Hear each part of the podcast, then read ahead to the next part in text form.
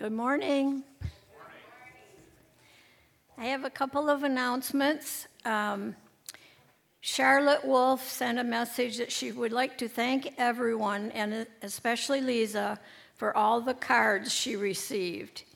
And also, there will be no crocheting this week on Thursday, I believe it is. It's been canceled. So now, does anybody else have anything? As you know, and probably a broken record, but I'm once again pitching the Men's Fellowship Breakfast, second Saturday of the month. So if you are interested, please come join us.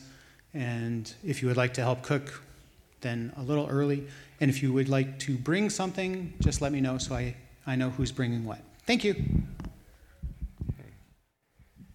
Before I forget, July 15th, 9 a.m. to 3 p.m. be doing Love 101, a workshop on the meanings of love. So if you are interested, let me know so I can have handouts ready and we can make arrangements for food, all right? That's the 15th. That's a Saturday. Thank you. Is there anybody else? No? Okay. Will you please stand if you're able and join me in the call to worship? We are gathered here in worship to find God, ourselves and each other. We're here to look for what we have lost, to glue together the broken pieces of our hearts, and to reassemble the scattered jigsaw puzzles of our lives. We're here to wipe the tears from our eyes so we can see a new vision of Jesus and his life. And we're here to know with greater clearness what Christ's way of being really means. And the first hymn this morning is America the Beautiful on page 696. And before we start, I have a story about it. In 1892, the United States observed the 400th anniversary of the discovery of America by Christopher Columbus. Yeah. As part of the celebration, the city of Chicago sponsored a World's Fair, which carried over to the next year. It was in the early summer of 1893 that a group of professors from Wellesley College visited the exposition on their way to teach summer school in Colorado. The women later compared the wonders of the man-made fair with the glory of God's handiwork in the Rockies. At the close of school, the teachers decided to visit Pike's Peak, the elevation 14,000 feet. One of them, Catherine Lee Bates, later wrote, "We hired a prairie wagon. Near the top, we had to leave the wagon and go the rest of the way on mules. I was very tired, but when I saw the view, I felt great joy. All the wonder of America seemed displayed there with the sea-like expanse. It was then and there, as I was looking out over the sea-like expanse of fertile country spreading away so far under those ample skies, that the opening lines of the hymn floated into my mind. When we left Colorado Springs, the four stanzas were penciled in my notebook. The Wellesley work soon absorbed time and attention again, so the notebook was laid aside, and I do not remember paying heed to these verses until the second summer, when I copied them out and sent them to the Congressionalist, where they first appeared in print July 4th, 1895. The hymn attracted an unexpected amount of attention. In 1904, I rewrote it, trying to make the phraseology more simple and direct.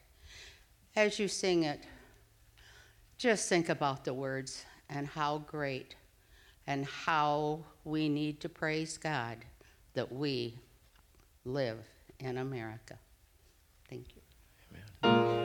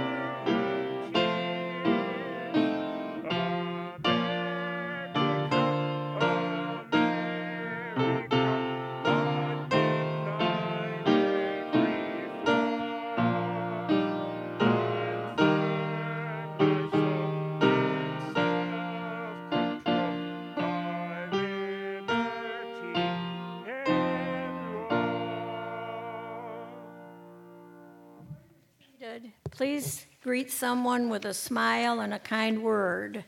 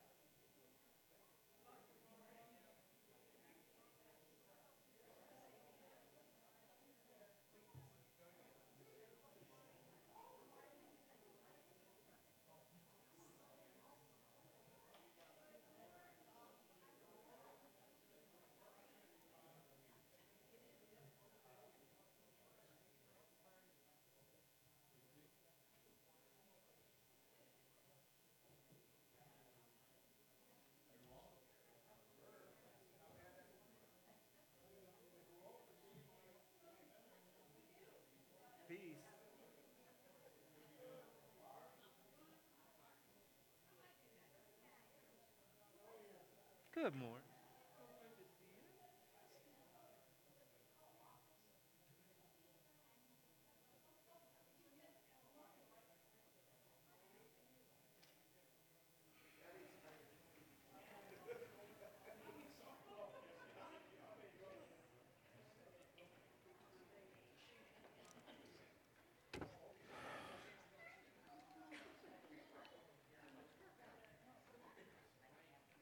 We are few but noisy. Nancy and I were talking about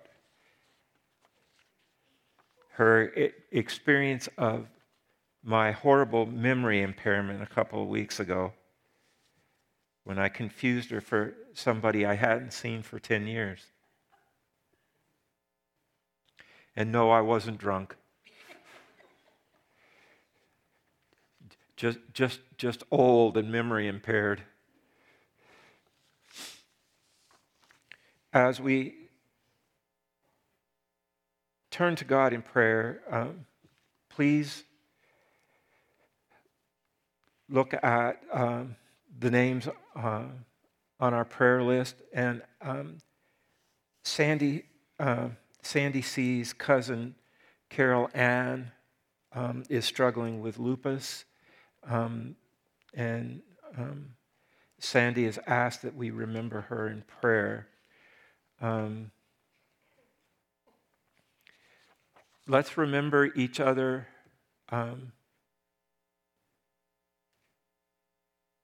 Some of us are going through some extremely difficult times, and let's remember everybody that's traveling, hearing repeatedly that there are more people expected to be on the road over the next week than have ever been on the road in the history of this country. So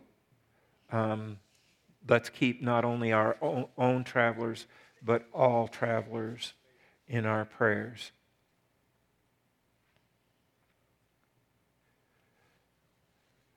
Would you bow with me in prayer? Our blessed Jesus, simply thank you for being able to do what we're doing.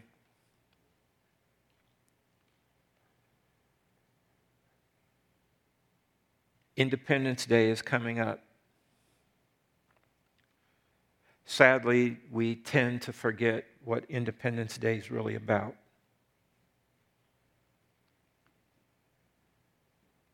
Sadly, we forget what our independence really means to us, including being able to do what we're doing right now. Oh Lord, as we look around us, we see that many of us are on the road, traveling to be with family, traveling to be with friends. Keep them safe. As we look around us, O Lord, we see that Some of us have a hard road. Just where we are, the road is hard. We ask, O Lord, for your presence with us, for your healing hand. We ask, Lord Jesus, for your guidance. We ask for your strength. And as we turn our hearts and our minds to communion, O Lord, we join our voices together to ask you for forgiveness. Would you join me in the prayer of confession? Dearest God, we need forgiveness. We have badly taken for granted the liberty and the high quality of life we enjoy in this nation. Both are often denied to most of the people in our world. We have too often been blind to the sufferings and accomplishments of those who founded this country and of those who have labored through the years to make it as good as it is today. We have too often ignored the presence of your guiding hand in our history. We have fooled ourselves that we are doing it all. We refuse to realize that too often we are blessed despite ourselves. Be merciful to us, especially when we continue to forget to make the truths of our spiritual life the stuff of our daily lives as citizens of this land. Forgive us when, in our rush for success and prosperity, we forget the hungry, those who are sick in body, mind, or heart, those who are depressed or lonely, those who are grief-stricken or are living in fear and desperation, those who are homeless, unemployed, or rejected, those who are victims of our success and prosperity. We are sorry. Forgive us and heal us. Strengthen us to work for their healing and inspire us to work with you to build both this nation and your kingdom, where none shall cause suffering for others, and all of us will be your loving children and act like it. Amen.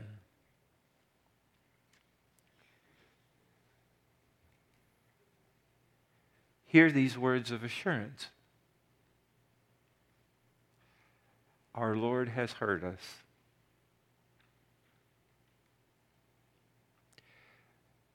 We talk about all kinds of religious meanings for confession. The core meaning of confession is time to be honest with God and with ourselves.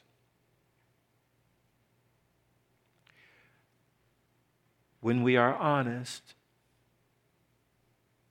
it may hurt at first, especially when we're honest with ourselves.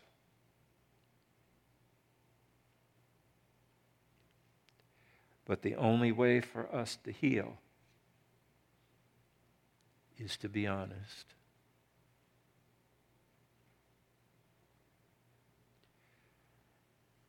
The only way to be forgiven is to be honest. Hear these words. In the name of our Lord Jesus, you are forgiven. Thank you. I didn't even have to ask. I appreciate that. Thank you. Could we take just a moment to listen to God in silence? And then I'll invite us to our Lord's Prayer.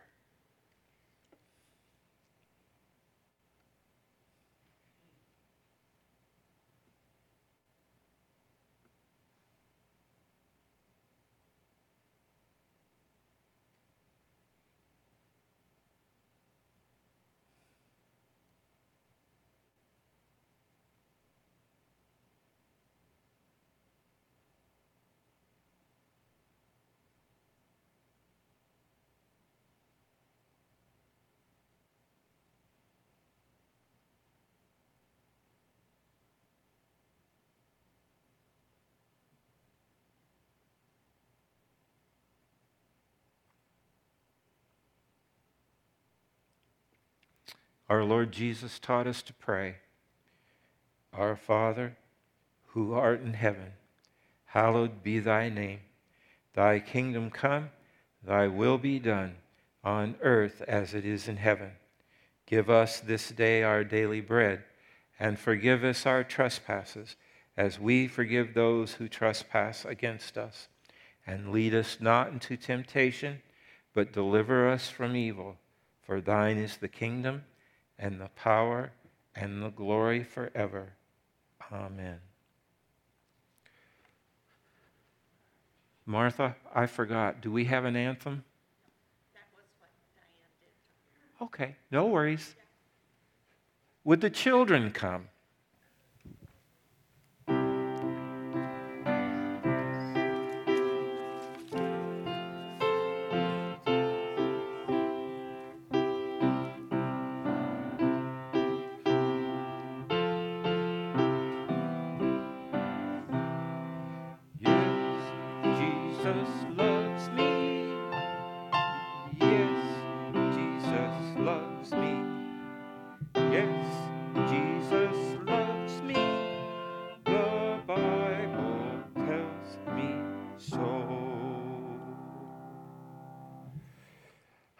What day is today? Sunday. Yeah, Sunday. Why do we come here on Sunday?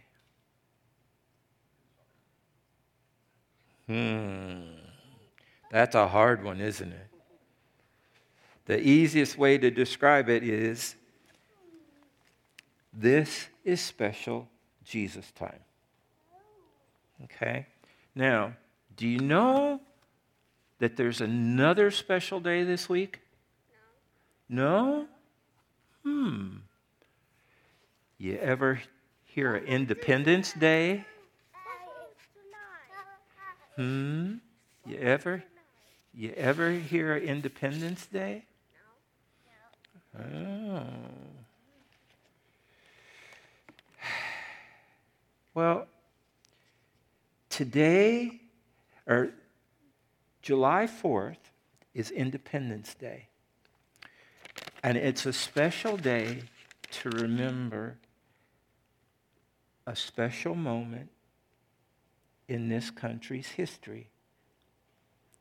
History is about what's happened in the past. Okay? And what happened on July 4th, 247 years ago, you don't have to remember that, by the way, is that men got together in a special place and wrote what is called the Declaration of Independence. This is a copy of it. This isn't it. This is a copy of it. Okay. It was an effort to tell people the reasons why the people in that room were going to do what they were going to do. Okay. As you get bigger, hopefully you will learn more about this declaration. It's important. It talks about God, okay? And it talks about what it means to be a nation. When we get together on Sunday, okay, what we're doing is we're remembering. We're remembering Jesus and what Jesus did, okay, to bring us to God, to bring us together to God. On Tuesday, there's going to be lots of fireworks. Because 4th of July. And there will be Lots of noise. Did you know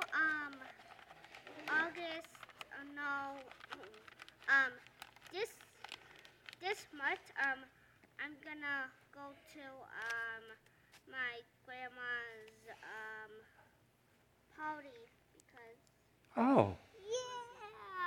Yeah. Birthday party. Birthday party? Yeah.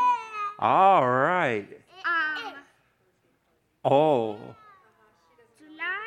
Okay. All right, all you big people. It's a surprise birthday party, so don't say anything.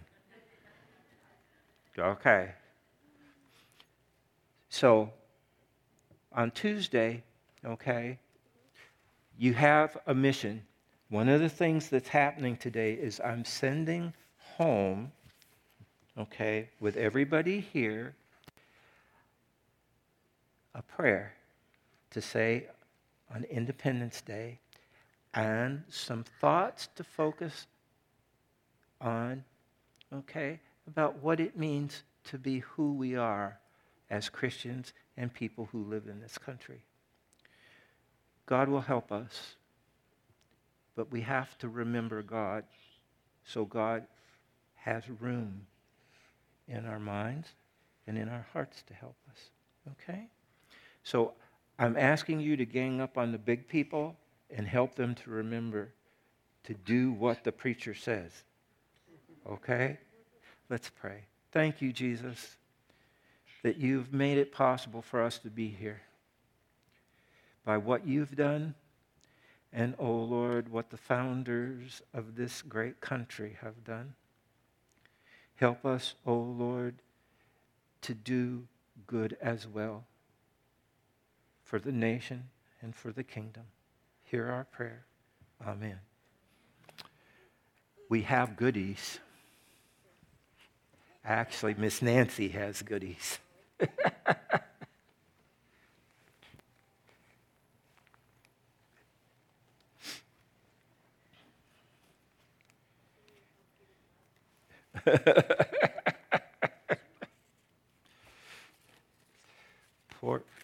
Poor David is experiencing some of the things that I experience. Now, to the big people, I have to get this back. All right? I don't know if you've ever seen, this is not the real thing, okay? If it were the real thing, it would be worth $6.5 million. And not in my possession. But it's a facsimile, okay? As I was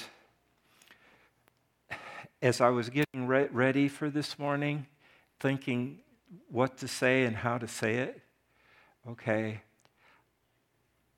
forgive me for sounding like a critic of education.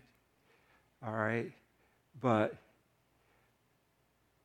children are not taught how to read script anymore. It means they can't read that.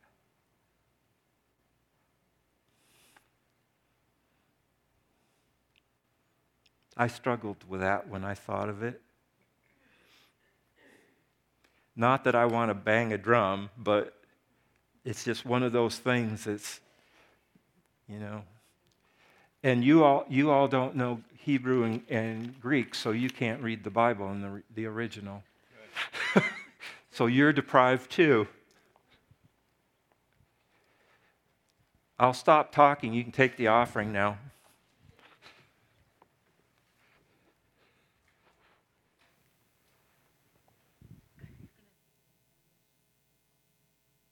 After the offering.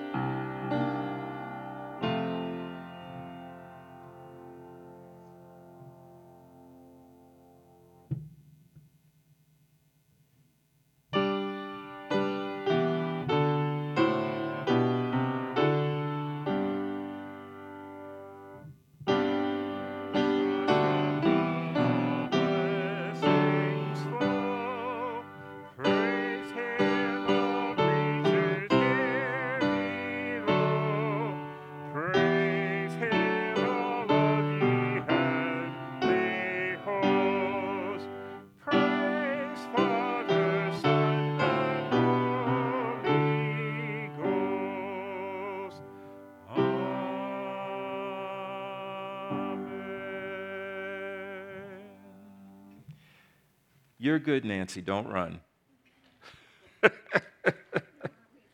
No. Our Lord Jesus, what can we say? You are so good to us. Too often we focus on things that aren't going the way we want them to go. But you bless us, and we thank you. From those blessings and from our thanks, we bring our gifts. Take them and use them to the glory of the kingdom of God. Amen. Would you continue to stand for the affirmation of faith?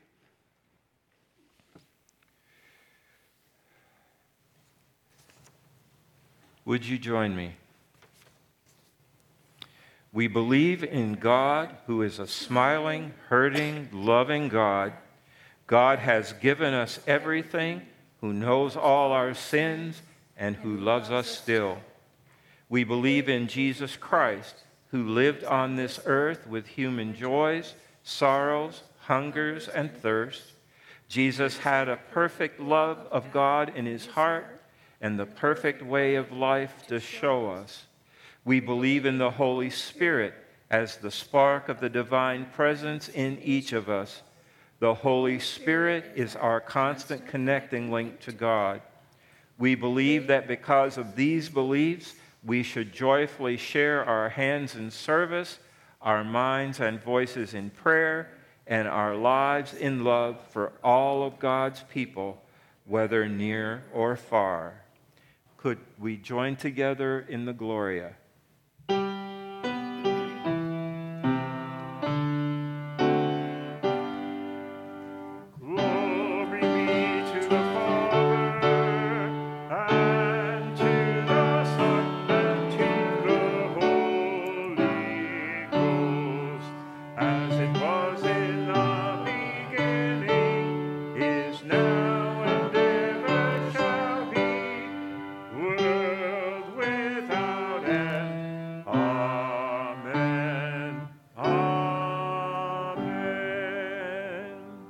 And we're going to keep you on your feet for hymn number 624.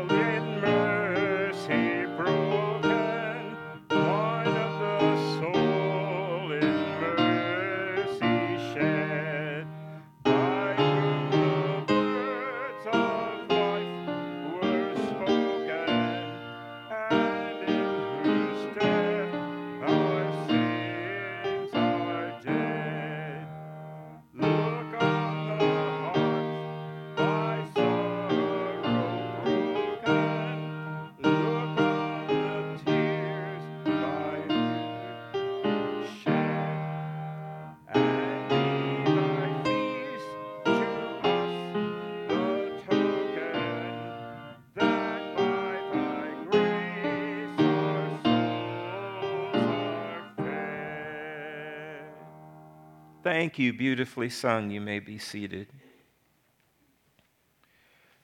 My apologies for being disordered. Folk often ask, why is there an order of worship for Sunday? That's because the preacher needs all the help the preacher can get. The focus for what I'm going to share with you this morning is Ezekiel. Chapter 33, verses 30 through 33.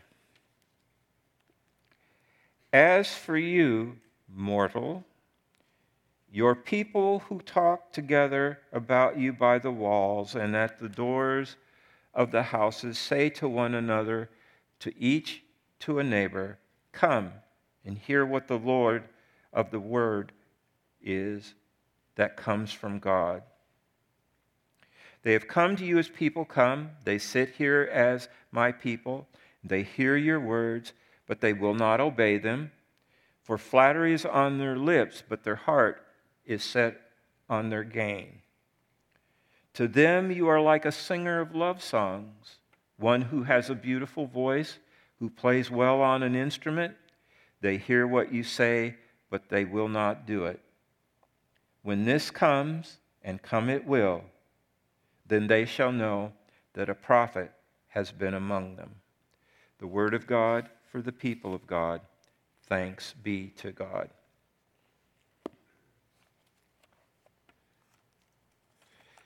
In your bulletin was an insert. Okay? This is for Tuesday. Take a time to pray. All right. I think one of the reasons that Thomas Jefferson's words are included is because things haven't changed. My God, how little do my countrymen know how precious blessings they are in possession of, which no other people on earth enjoy. For Tuesday.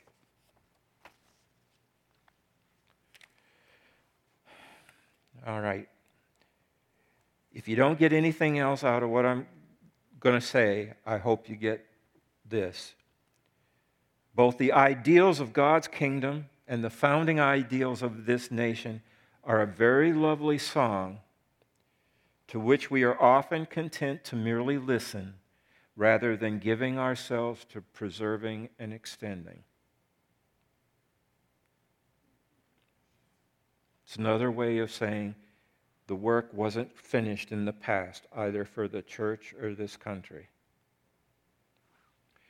This week, it will have been 247 years since a small group of determined and desperate men met in Carpenter Hall, Philadelphia, Pennsylvania, and came to the conclusion that the political and economic circumstances of the Americas had to change, and they had to change drastically. Choosing to hang together rather than to hang separately. Okay. Do you ever wonder why John Hancock's signature is so big? He wanted to be sure that his name would be legible. Because if anybody was going to hang first, he wanted it to be him.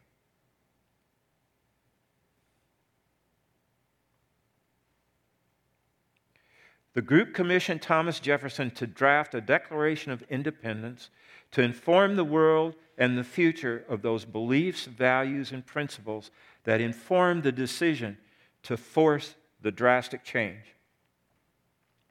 The document penned by Jefferson was very different from the commonly recognized final version. Susie asked me, "What do you mean there's two versions?" Well, there was the one that Jefferson wrote, and then there was the one that went to committee. Okay? The first draft was a radical document.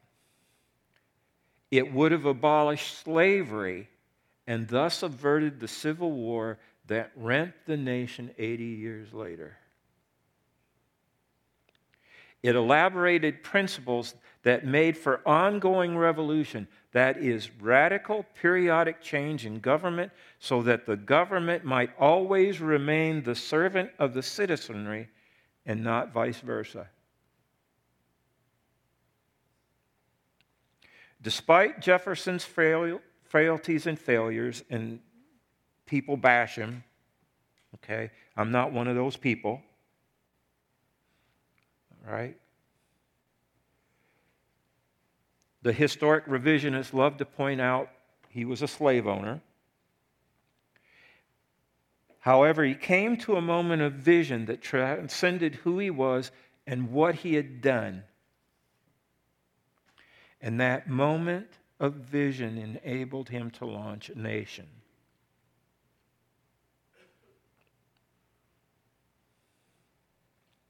The delegates at Carpenter Hall edited and appended Jefferson's work. There were hard politics and serious horse trading that went on as the delegates hammered out the final document, whose beginning I hope we all recognize. When in the course of human events. Those words were a lovely song, eagerly embraced by the oppressed and abused people of this continent and later by most of the Western world. Our declaration became a declaration against tyranny in every form. Repeatedly, those who would liberate humanity from degradation have been inspired by the words that Jefferson and the Philadelphia delegates penned so long ago. In almost 2.5 centuries since the Declaration of Independence was signed, the lovely song has apparently grown too familiar. That familiarity has bred a certain level of contempt, but worse, widespread indifference.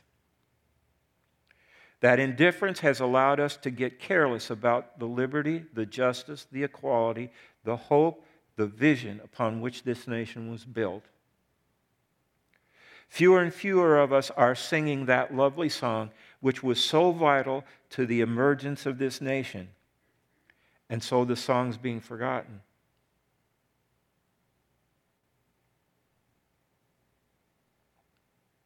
Some of our children do not know the words of the song at all.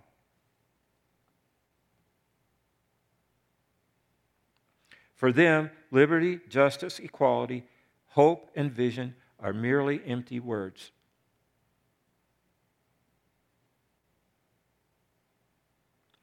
Perhaps we would do well to listen to the prophet Ezekiel. Now, on other occasions, I've mentioned that Ezekiel was one rather strange person. Okay, even stranger than me. He offered numerous signs in support of his prophecies. The signs were things like lying on his side for months at a time.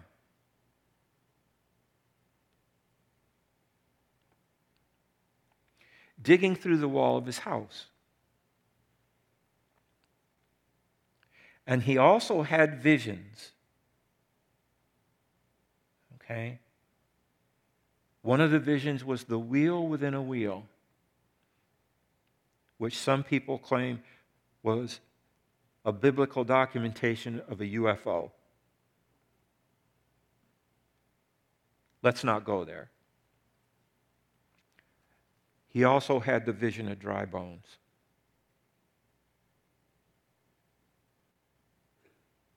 Can you imagine overlooking a valley of bones and being asked by an angel, a heavenly being, what do you see? Bunch of bones. A bunch of bones. And then being asked, okay, can these bones live?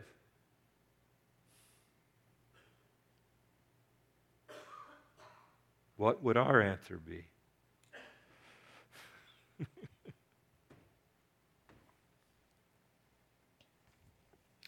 Despite his eccentricities, Ezekiel was a person of considerable stature in his community. Before the Babylonians sacked Jerusalem, he had been a priest in Solomon's temple. He was a prophet. The Babylonians considered him as high among his nation's best and brightest. A little weird, but a genius. Ezekiel was among the first to be carried off into exile. The Babylonians only took the best and the brightest first. Jerusalem was totally destroyed by the end of its wars with Babylon. Solomon's temple was burned to the ground. Thousands were killed. Any people or possessions of value were taken off to the center of the Babylonian Empire. The life and hope of the children of Israel was at its lowest ebb. If any good can be said to have come out of the destruction of Jerusalem, it was the people's determination to somehow preserve their religious and cultural identity. Moses was rediscovered, as was the law, what we call the commandments. Both had pretty much been forgotten as people put their religious focus on the temple and the religious rituals centered there. Prophets were rediscovered and sometimes were actually listened to. There was a surge in consciousness about how biblically illiterate most people, including those in the priesthood, actually were. Ezekiel and other prophets of the era, like Isaiah and Jeremiah, addressed the revivalists. It was to those who saw themselves as religious that he spoke. Essentially, what Ezekiel said is, you got to understand, religion isn't all talk. It isn't just words to be listened to. The Word of God is to be practiced. It is to be lived. Otherwise, worship, preaching, teaching, and all other things religious are entertainment.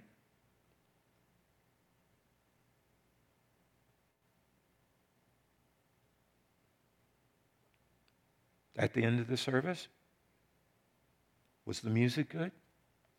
The preacher put on a good show?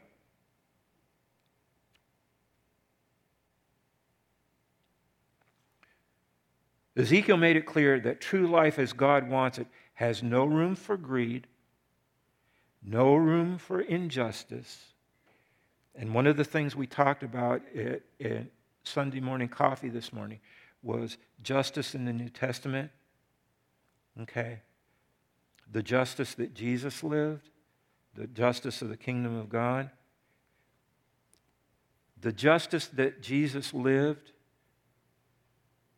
wasn't about law. It was about being treated the way we treat others.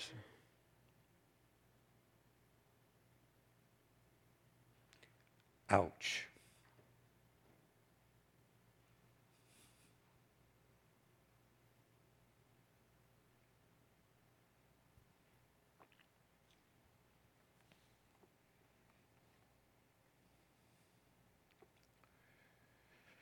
There's no room for violence, deceit, idolatry, or any form of immorality. And we're not just talking about sexual immorality here. In the scripture I read, what is the sin, the failure that God and the prophet accused the people of? Doing no more than merely listening.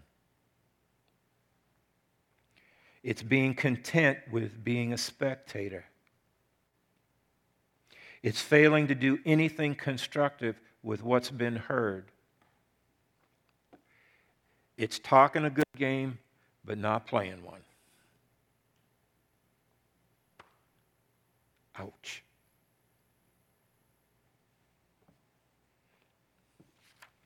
Ezekiel's words, the very lovely song that he said, and sang on behalf of God to the people of his day, was a song of faith in God's ultimate power to change everything for the better, no matter how bad things may look just now. It was a song of liberty, of once more being free to serve God as God wants to be served. It was a song of justice, not of vengeance. Rather, it was finding the truth in every case and restoring and preserving every person's integrity.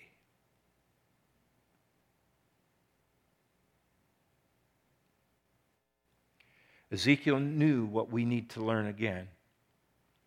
The songs of faith and liberty are of but little value for anything more than decoration or entertainment unless the words are lived every day with everybody. Ezekiel knew that the very lovely song had the power to change people. He also knew that the people also had to want to change, to leave behind their old way of being and living so they could embrace God's way. We face important questions these days. Will we live the lovely song of faith and liberty we've heard, or will we let the song merely be entertainment?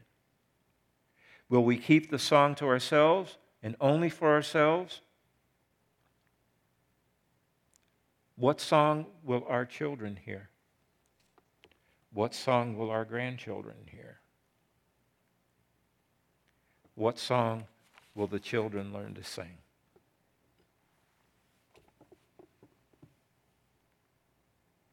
Amen?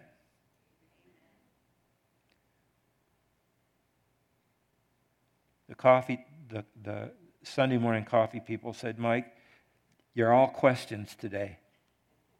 Yep, all questions. And we're the answer. Not just me, us, together. When we come to the Lord's table,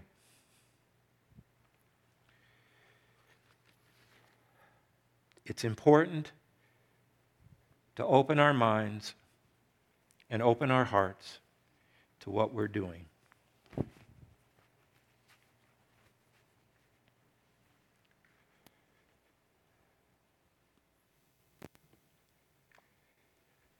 One of the things that has troubled me for a very long time has been altogether too often we as the church start talking politics. We talk about things like justice, and then we get lost.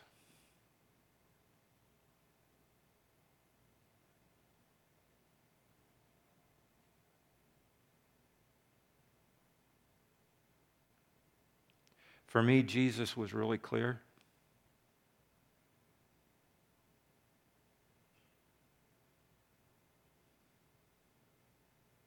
Politics doesn't mean anything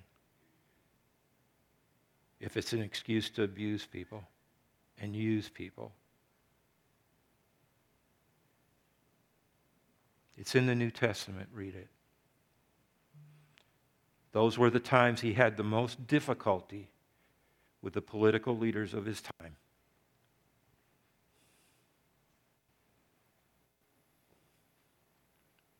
Jesus talked a lot about justice, and he lived justice. Okay? He lived justice. Oh, I wish that I could live justice the way that Jesus lived justice.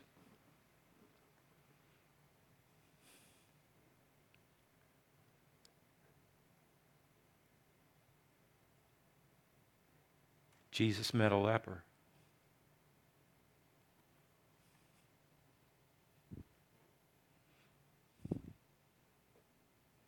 Okay?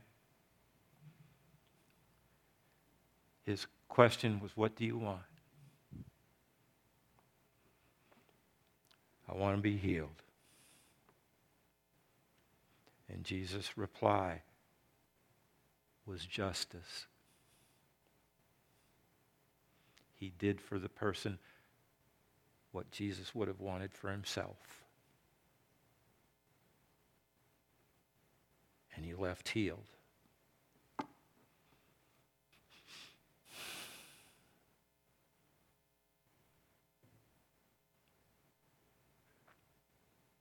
Jesus forgave people. You ever wonder about that?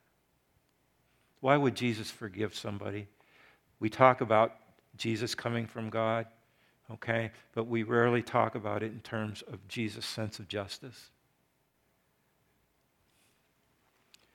If Jesus was us, he'd want to be forgiven.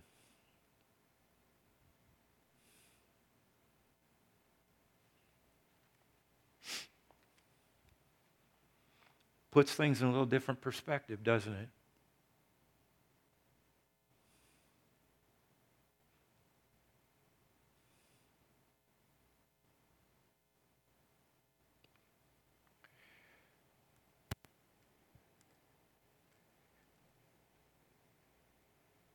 When Jesus took the bread that day and he broke it and he said, "This is my body,"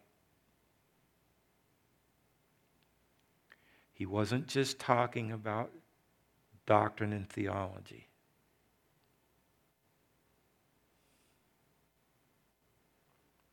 He was talking about a reality.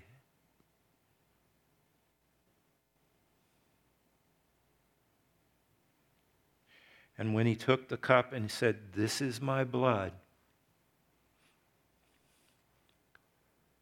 he wasn't talking about magic, the stuff that we call transubstantiation, or anything else like that. He was talking about a reality.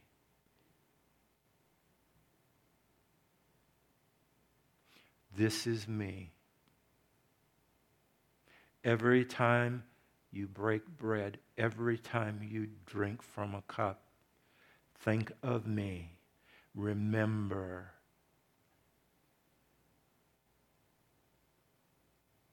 I love you. I love you so much. I died for you.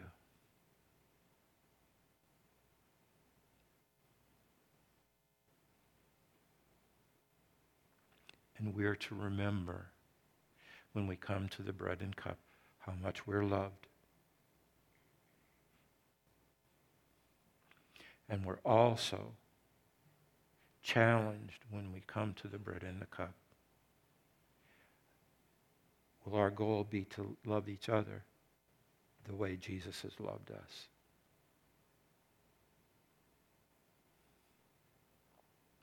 There is the preacher with those questions again.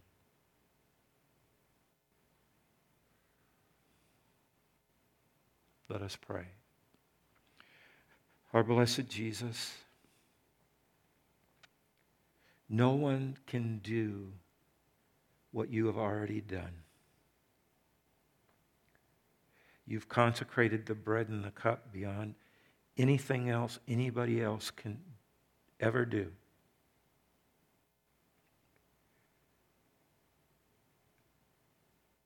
Your suffering, your death, your resurrection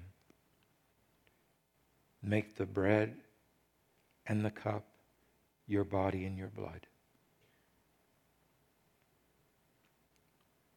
Your promise helps us to anticipate that you won't do this again until we join you around God's table in the fullness of the kingdom. O Lord, take us, transform us. Help us to somehow become you, your body, doing your work for your kingdom in this world. Hear our prayer. Amen. Would our communion stewards please come? Ours is an open communion. All are welcome to the bread and the cup. And our ushers will invite you to come to the table.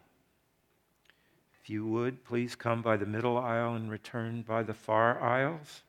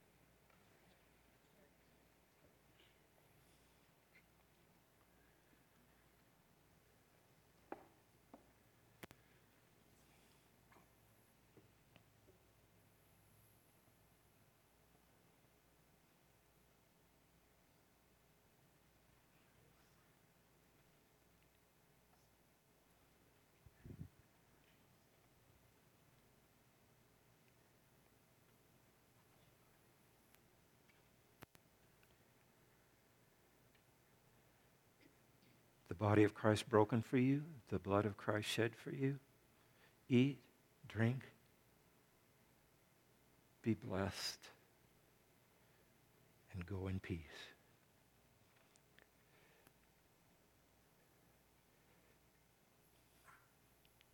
The body of our Lord broken for you, the blood of our Lord shed for you. Eat, drink, and go in peace. Be blessed.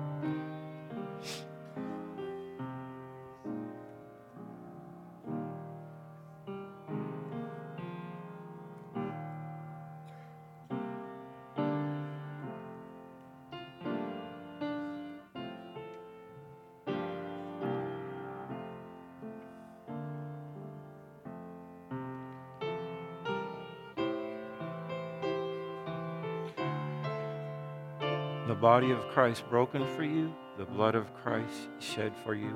Eat, drink, and be blessed. Go in peace. The body of Christ broken for you, the blood of Christ shed for you. Eat, drink,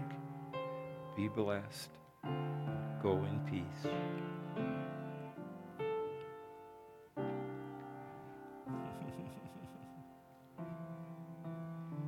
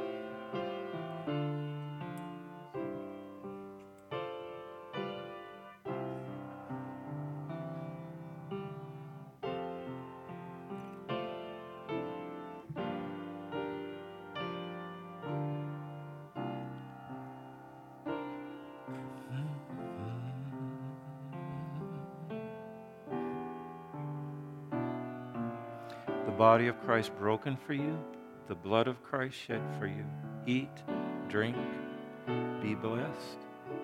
Go in peace.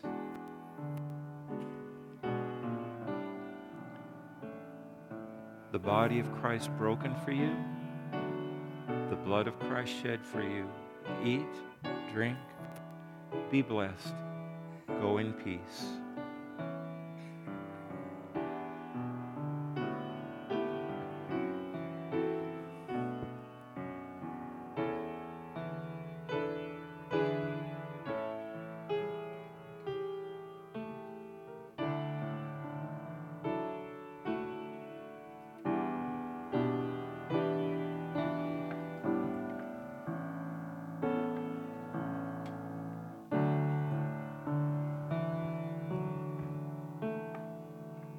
peace.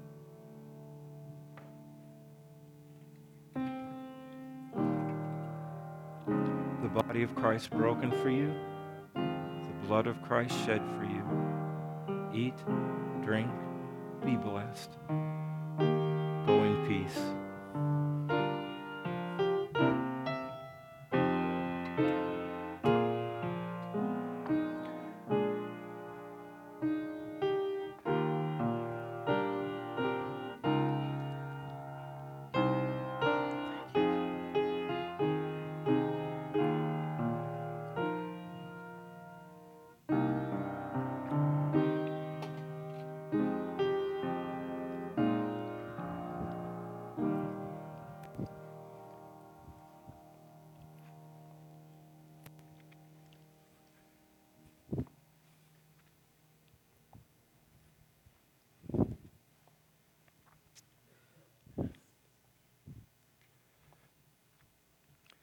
Our closing hymn is 437.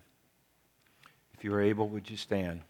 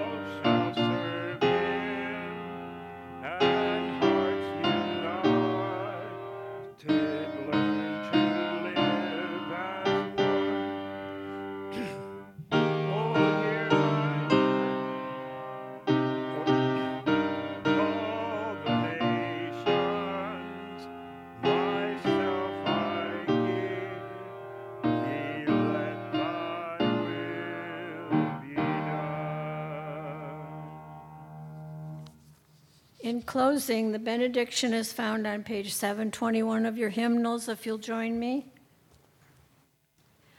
Almighty and everlasting God, it is your will to restore all things to Christ, whom you have anointed priest forever and ruler of creation. Grant that all the people of the earth, now divided by the power of sin, may be united under the glorious and gentle rule of Jesus Christ, who lives and reigns forever and ever. Amen.